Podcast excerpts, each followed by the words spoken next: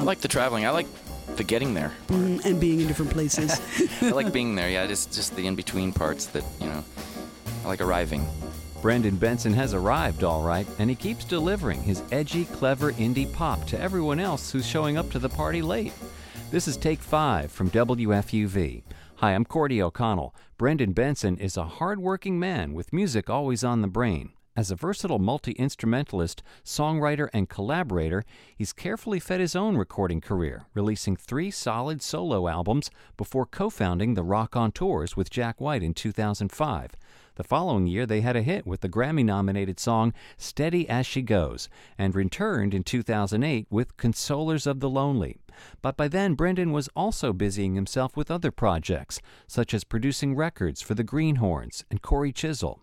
After skating label to label on his solo career, Brendan recently set up his own shop called Ready Made Records, and its first release is his fifth studio album, What Kind of World. Ready Made is also releasing Cory Chisel's next album and the debut from Georgia songwriter Young Hines.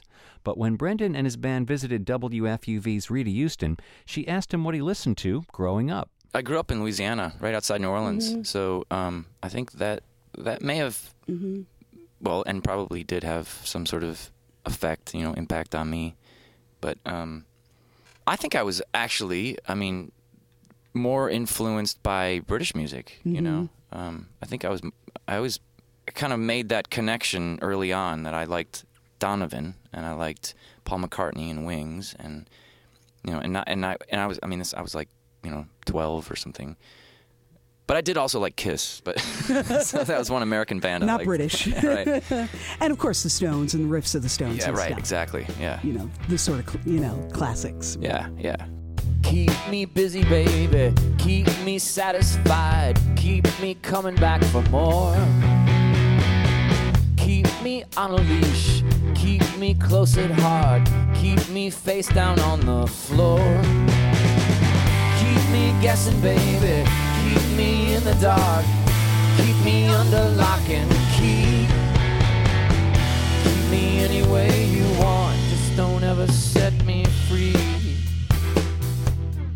Talk to us about this new record, What Kind of World. Uh, most of the songs came together in Nashville. Um, you, you wrote most of them at home?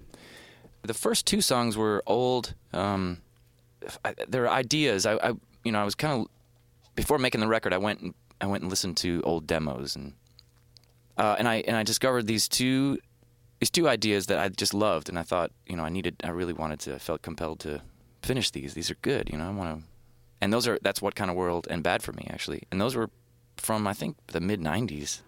I was like, I like that. That's cool, you know. So, uh, so there it is. And then when it gets into like the work, right? Hand quotes go up, Right, the work of it.